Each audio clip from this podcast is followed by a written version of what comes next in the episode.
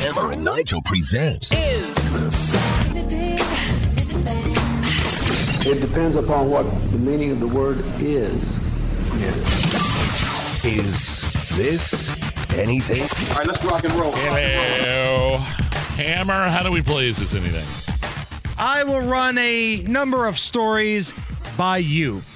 You will listen to the story. You're going to break down all the information, and you're going to go full Judge Judy, full Lance Ito. You're going to deliver a verdict of whether or not the story is anything or not. Easy enough. Dateline Lexington, Kentucky.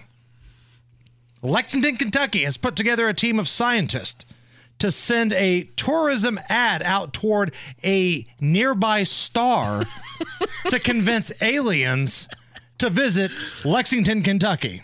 I thought you were going to say Lexington, Kentucky put together a team of scientists to cure cancer. Oh, no. no, no, no, no, no, no, no. We're sending messages to aliens? TRAPPIST 1 was sent information about earthly molecules, number systems, and Lexington based things like horses and music.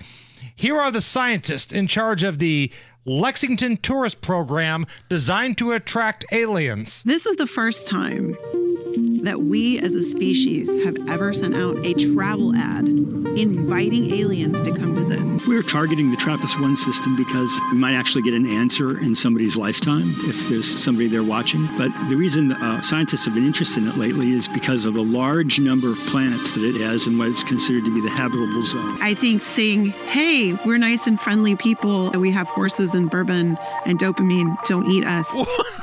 What? what? These are scientists? Yes. And they're sending messages to aliens. And I want to, boy, would it surprise you? I don't know the answer to this. Is t- uh, are taxpayer dollars being used?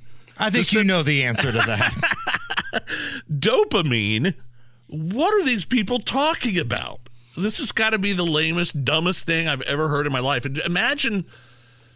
I mean, I guess you know you're probably getting paid pretty well if you're a scientist, but, but that would not be my goal in life to use my science degree or my knowledge of science, my higher learning to send mes- messages to little green men who, when they get the message, would probably take a look at it and say, God, these people are idiots.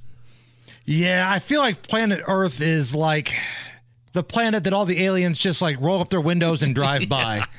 Yeah, we don't want anything to do Yeah. with those guys. But how are you going to feel if you go down to Lexington? Let's say you're going down there to watch an IU versus Kentucky basketball game here in the next couple of years because the rivalry is back. And you see like an alien walking around going, I'm just happy they asked. It's so nice to have somebody just ask us what we want. Thank you, Lexington. Thank you, science. Aliens are already here. I got news for you. Have you ever looked at Fauci? It's a good point. It's a very good point. Is this anything? Here's some doorbell camera audio of a door dasher who lost out on a cash tip because she assumed she wasn't going to get one. She had already put an angry note inside the McDonald's bag, then gets greeted by a nice lady with cash in hand, and she kind of turns it down out of guilt. Take a listen. Okay. Hello. Ignore. You keep that. Why? Because I didn't see a tip on the app and I put a little card in there. So please keep that. I'm sorry. No, I just had cash. Please It's okay. It's okay because it's okay. Thank you. Have a good night. Yeah, that's something. That's okay. I'll give the DoorDash cr- Dasher credit. I, you're not always guaranteed a tip when you're working for DoorDash. I got news for you. You don't have to tip. They work for tips. They work on tips. It's better if you tip. Right. But the note in all caps in the bag said, "Lucky for you, I didn't bother the food." But next time, consider tipping your driver. You know what? Go to hell.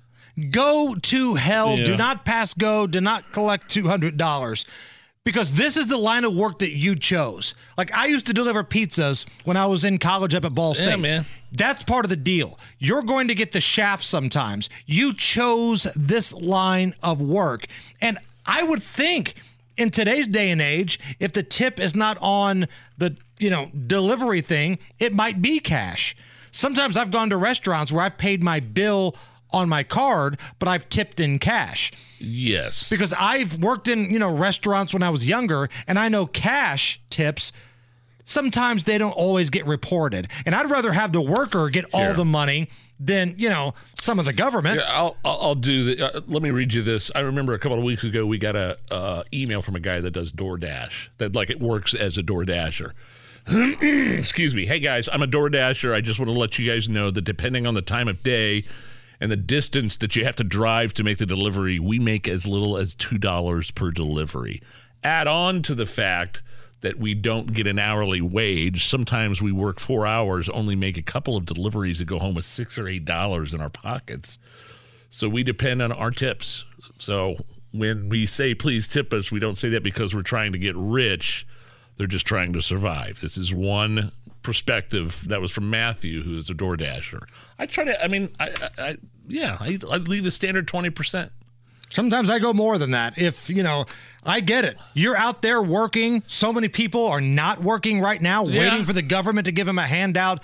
I probably go above and beyond. Uh, but if I have cash, I will always tip cash. So if you ever see me in a restaurant or if you get, you know, Crystal's DoorDash because she does that at work sometimes, we believe in giving cash tips because I know how it works. They're not always going to be reported. Yes. I'd rather have you just put that in your pockets. It's the Hammer and Nigel show.